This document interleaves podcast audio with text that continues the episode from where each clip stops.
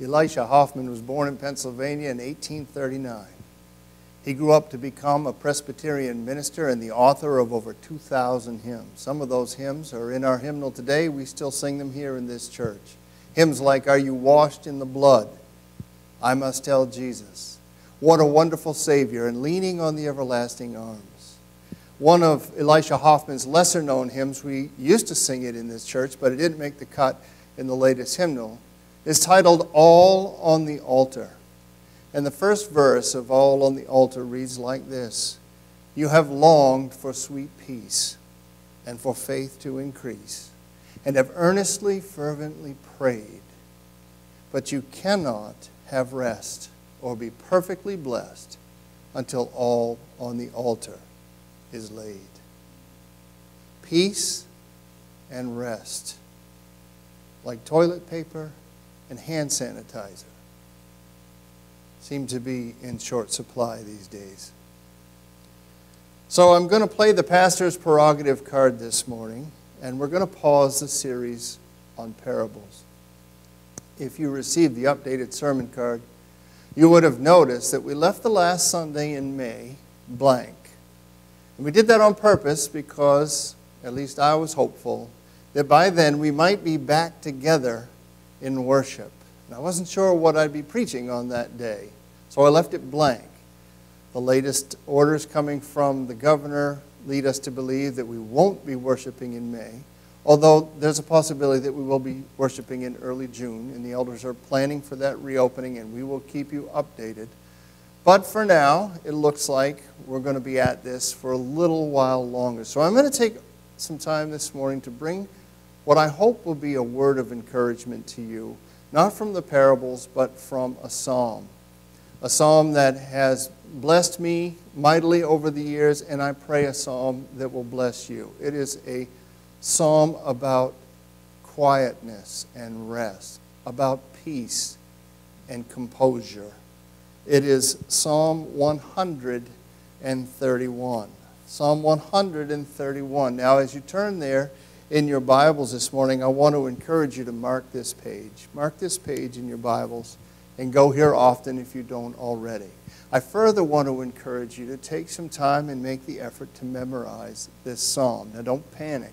This is not Psalm 119, this is Psalm 131. There are only three verses. I know that you can do this if you put the effort in, and I know that it's going to pay off for you. You will need this psalm. You need this psalm now, probably, and you will need it in the future.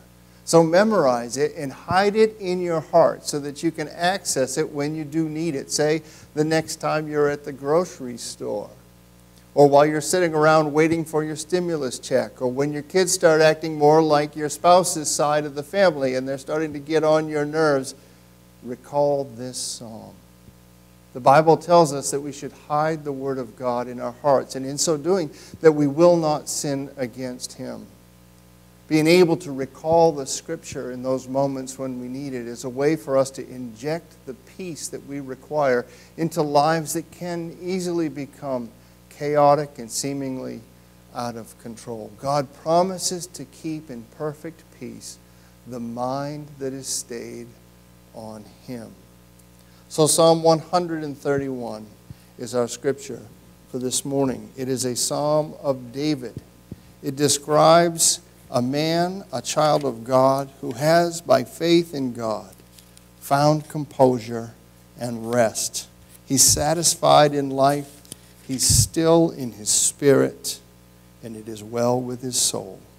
Psalm 131, a song of ascents of David.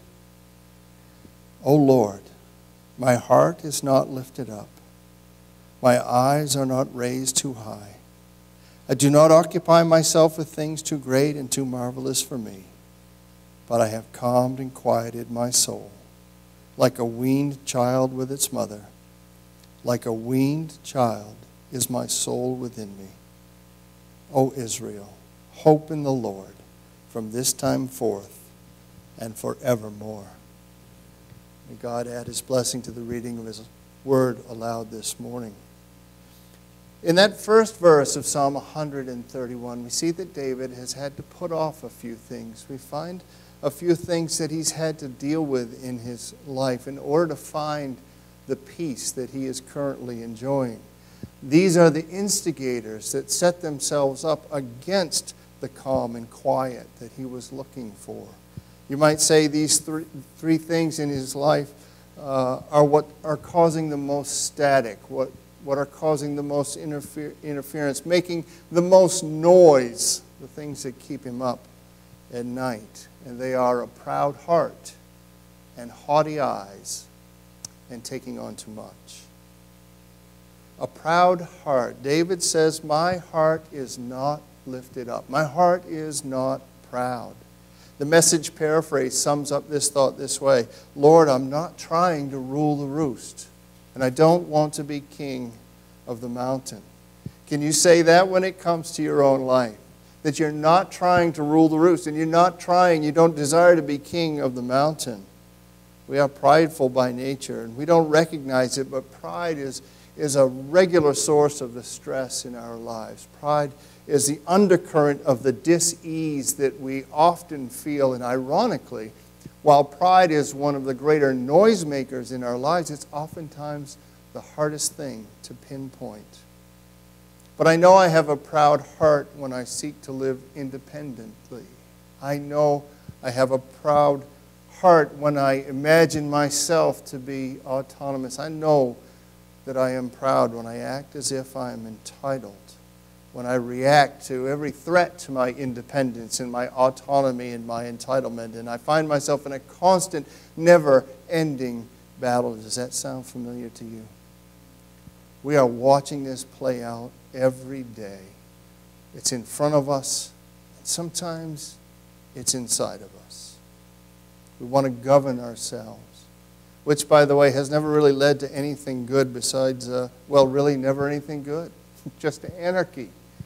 Remember the time of tumult in Israel's history, known as the period of the judges, described in Scripture as a time when everybody, everybody did what was right in their own eyes. When everyone does what is right in their own eyes, the result is usually bedlam. We don't want to take direction. Somehow we believe that how we live and what we do is our business and our business alone. We don't take into account that for every action we engage in, there's a reaction. We don't take into account the idea that we're not living in a vacuum. Pride is fuel for selfishness, it makes my happiness the highest ideal. It says that I love myself and doing what I do pleases me more than anything or anyone else. How does that fit with giving preference to one another in honor as we're commanded in Scripture? Because of pride, we act as if we are entitled. One of the phrases that the proud heart repeats is, I deserve.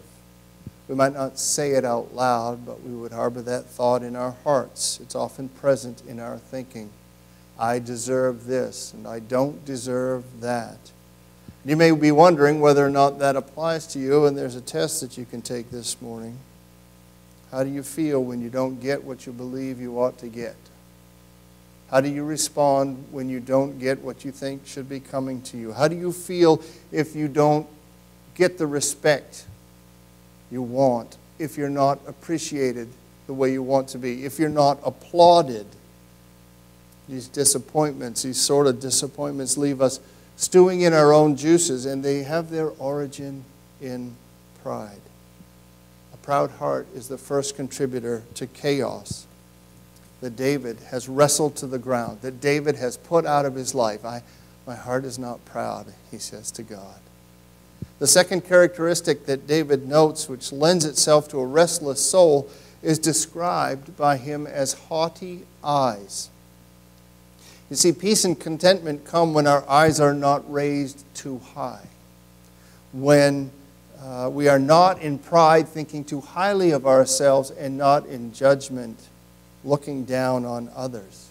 Now, you might believe that you don't do that, that you don't judge other people, and I pray that that is true. But I also want to challenge you this morning to be honest and maybe to listen a little more closely to your thoughts and then see if you might change your mind because we are often more judgmental of others than we realize. And it's, it's never been easier to be this way. We have never been more connected to one another, nor ever more exposed to human folly. Just listen to the so called experts sounding off all over the place. And listen to how they speak of those who disagree with them. It's very easy to have haughty eyes, to be judgmental of others, isn't it? And to the extent that we are this way, we'll never find rest for our souls. You see, when we are haughty, no one measures up. When we are haughty, everyone disappoints. And it's a horribly dissatisfying, unsettling way to live. The third disruptive habit David jettisoned in his quest for calm and quiet was a practice of taking on more than he could handle. He says, I do not occupy myself with things too great or too marvelous for me. Now, what are these great and marvelous things that David is talking about? Well, we don't know. We don't get the details from this tiny psalm. There are only three verses, and he doesn't go into them. He doesn't go into them precisely for the reason that it doesn't matter. You see, things too wonderful and things too marvelous or too great for him are apt descriptors because on any given day, what looms large in front of us, what perplexes us in this life, is bound to change. And that's our reality right now, isn't it, brothers and sisters? Stuff that used to be simple is all of a sudden quite complex. Our expectations are constantly changing and hard to keep up with. Mundane tasks can become daunting. Routine functions have become overwhelming. What once was normal, the stuff that we never thought twice about, now all of a sudden it's great. Now all of a sudden it's too much. You know, if you're feeling this way right now, and many of you are, you are not alone.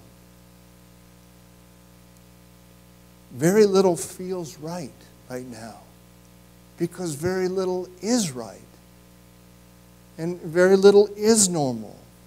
Life has become exponentially more difficult.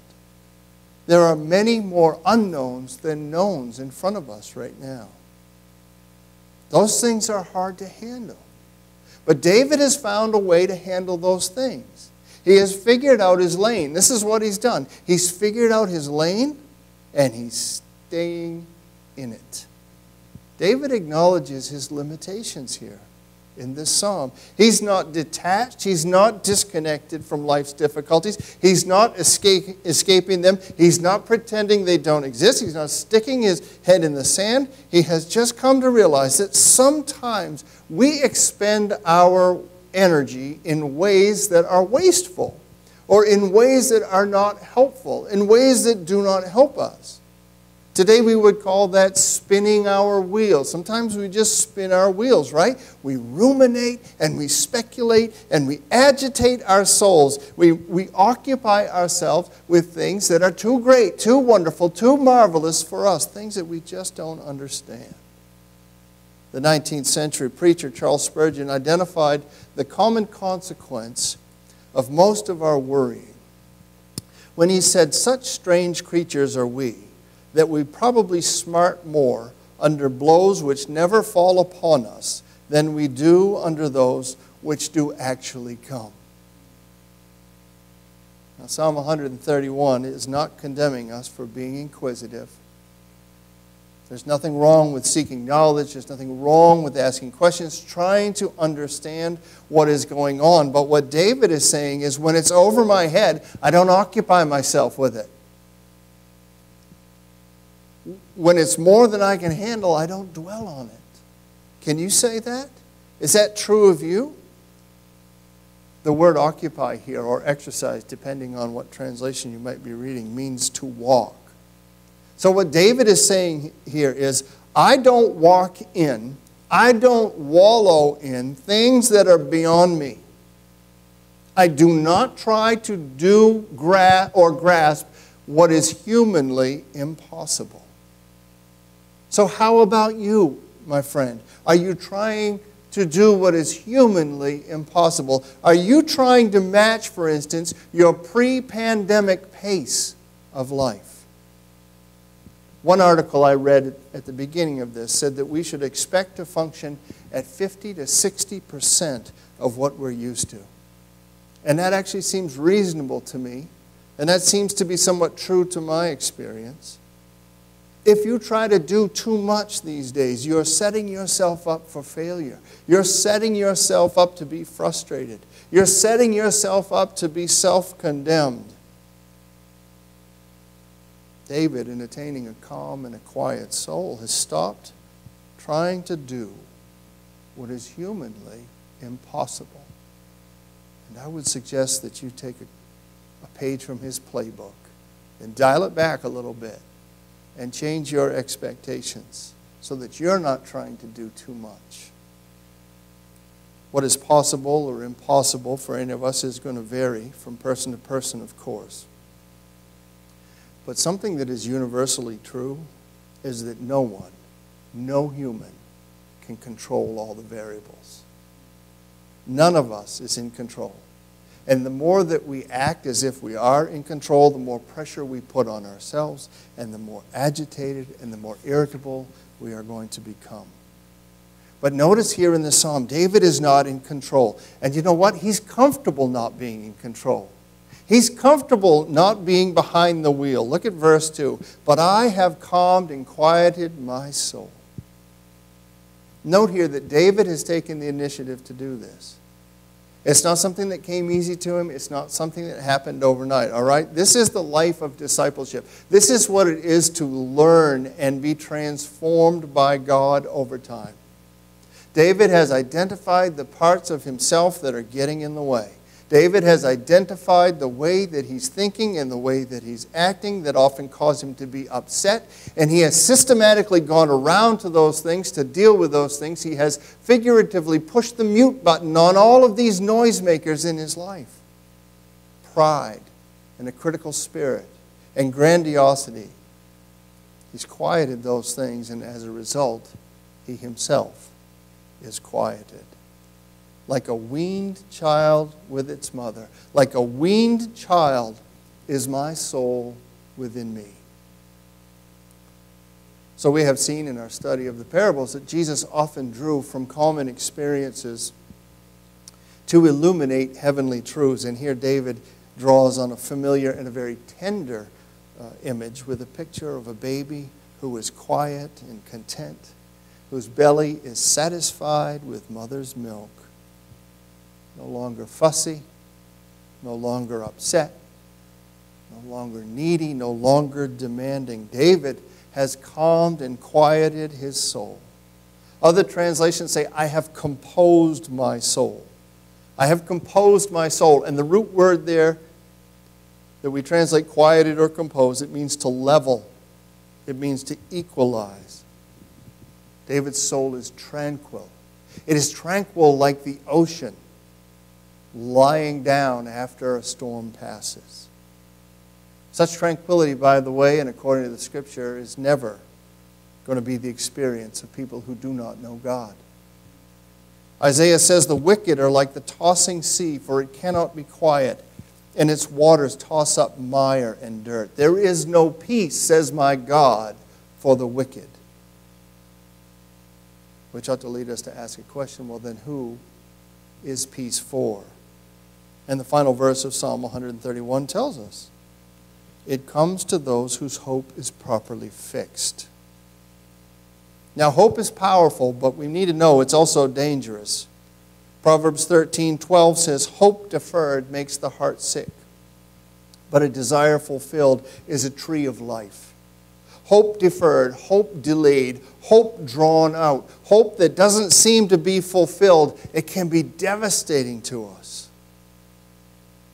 Admiral James Stockdale was a prisoner of war in Vietnam, the highest ranking military officer in the Hanoi Hilton from 1965 to 1973.